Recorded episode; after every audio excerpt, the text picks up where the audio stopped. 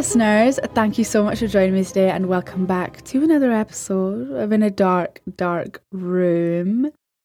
I'm your host, Abby, and of course, as always, in this podcast, I cover all things creep.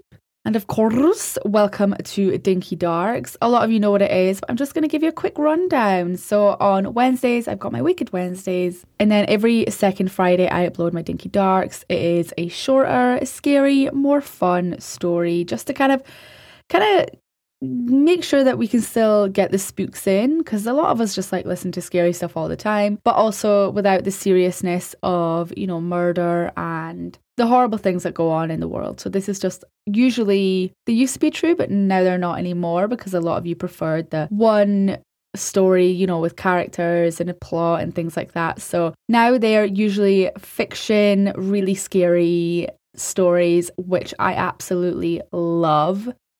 And I wanted to do a Christmas story this week because obviously it is Christmas. And I just wanted to keep it in theme. So I did find a story that I really liked. It is scary, but it is quite short. So I'm not too sure how long this episode is going to be. It might be a really, really dinky, dinky, dinky dark. But I just, I really wanted to share the story anyway because it really creeped me out and it was very, very eerie.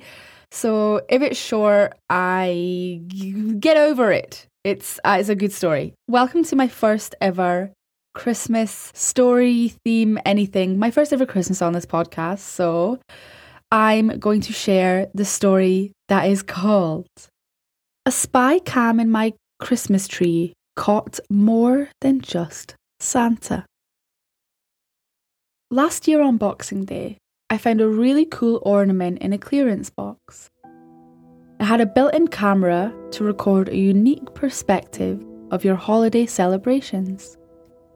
I grabbed the last one from the store's dusty shelf and I brought it home for less than 10 bucks. I forgot all about it until my wife and my two daughters and I decorated the house for Christmas earlier this month. I told my daughters about the camera and I told them that we would secretly catch Santa in the act.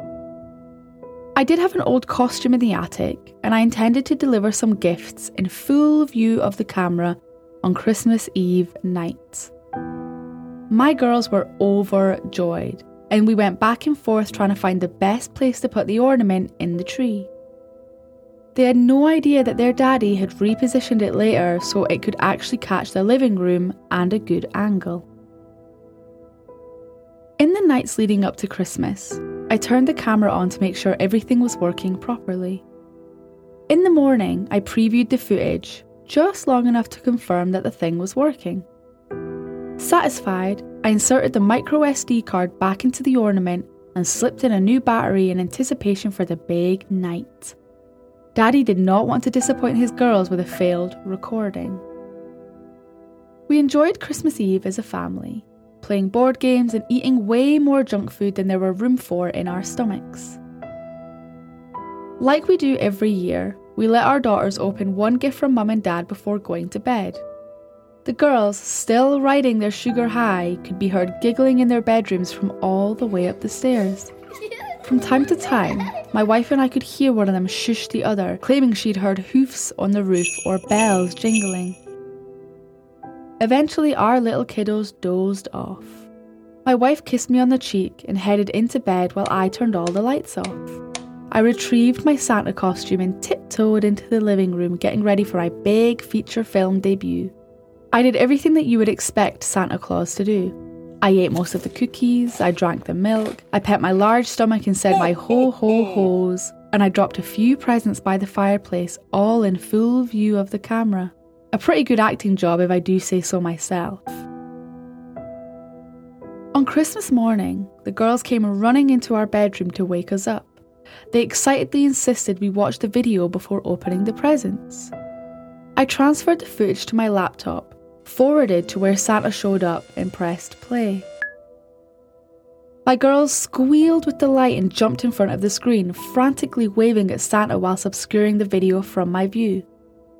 It brought me so much joy to see how happy the girls were. I was too lazy to stop the video, so it continued to play in the background while we unwrapped all of our gifts. I spotted a box I had not seen the night before.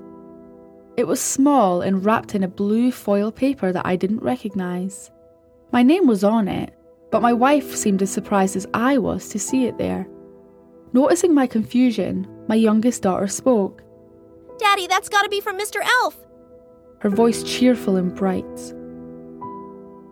I was ready to quickly dismiss her elf comment as just another weird thing that kids say, but my wife wasn't so quick to ignore it.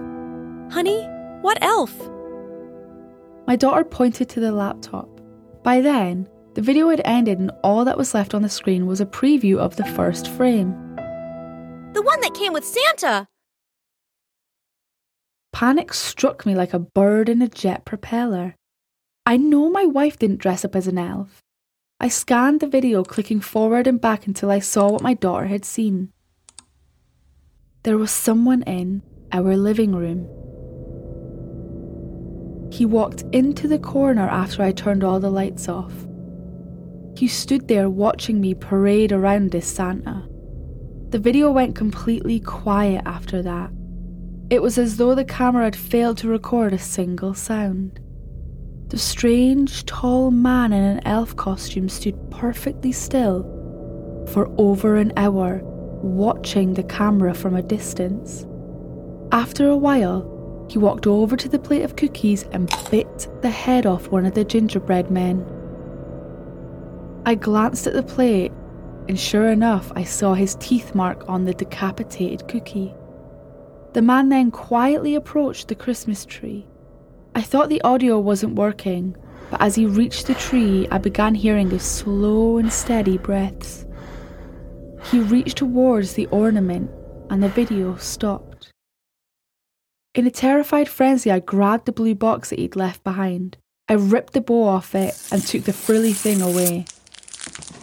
I frantically removed the wrapping paper, opened the box, and looked inside.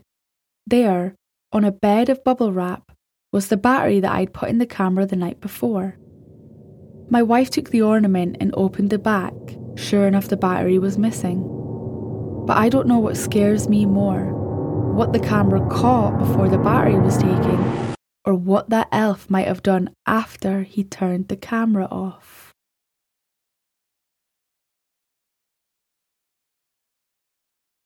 All right. Well, that's the story. Again, I know it's a really short one, but I it when I read it, it creeped me out.